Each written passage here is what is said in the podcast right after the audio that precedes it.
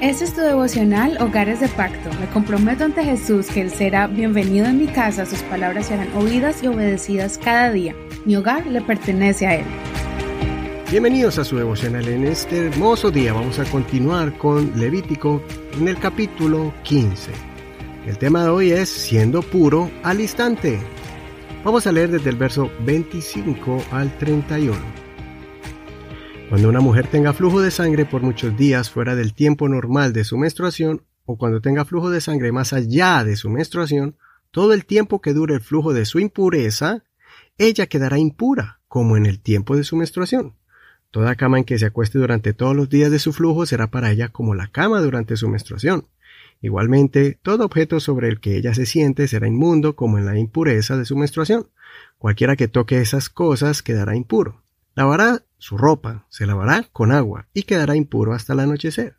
Cuando ella quede limpia de su flujo contará siete días y después quedará purificada. Al octavo día tomará consigo dos tórtolas o dos pichones de paloma y los llevará al sacerdote a la entrada del tabernáculo de reunión. El sacerdote ofrecerá uno de ellos como sacrificio por el pecado y el otro como holocausto.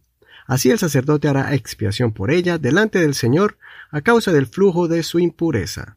Así mantendrá a los hijos de Israel apartados de sus impurezas, para que no mueran en sus impurezas por haber contaminado mi tabernáculo que está en ellos. En este capítulo vemos el proceso complejo de los reglamentos para el hombre y la mujer acerca de los fluidos corporales. Todo este rigor de la ley antigua no aplica a nosotros, los cristianos, pues no estamos bajo la ley de Moisés. También es importante aclarar que Dios no rechaza la relación de intimidad entre la pareja, sino que Dios estableció para los israelitas un orden higiénico para el hombre y la mujer, en cómo volver a ese estado de separación total para Dios, pues Dios estaba presente en medio del campamento. Es por eso que las parejas debían sacar tiempo para ellos y también sacar tiempo para Dios, hacer un balance entre el tiempo para la pareja y el tiempo para poder presentarse en el tabernáculo del Señor.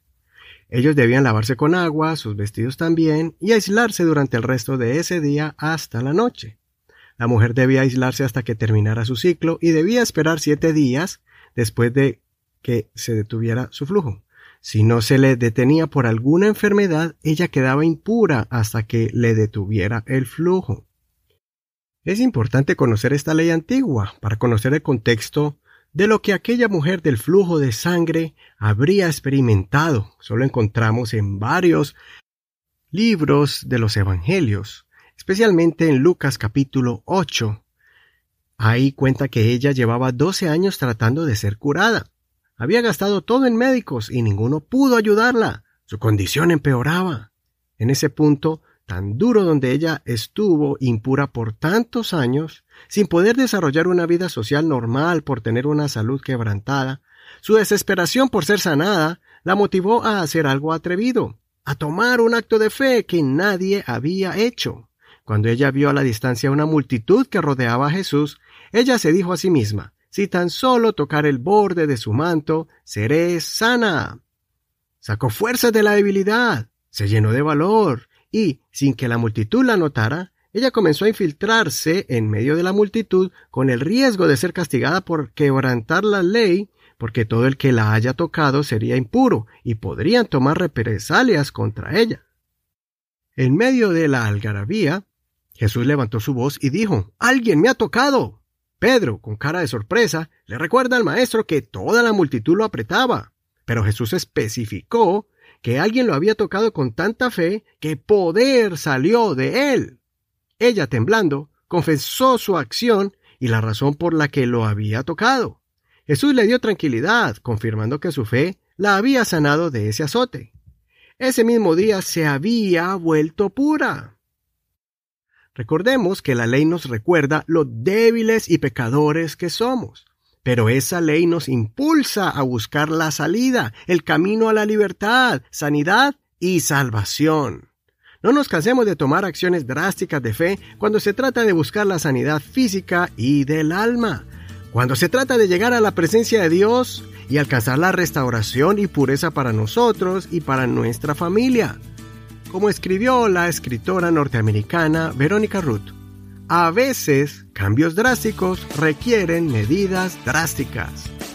Gracias al Señor Jesucristo tenemos acceso a su presencia y no hay inmundicia o impureza que nos impida acercarnos a Él y tocar el borde de su vestidura.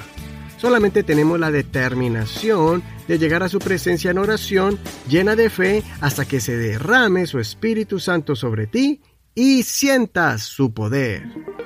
Soy tu amigo y hermano Eduardo Rodríguez. No olvides leer todo el capítulo completo, tal vez es un capítulo complejo, pero he aquí hemos encontrado una lección a aprender. Que Señor te bendiga en este hermoso día y muchas gracias por tu apoyo y por tus oraciones. No olvides que estamos en Facebook como Hogares de Pacto Devocional. Bendiciones.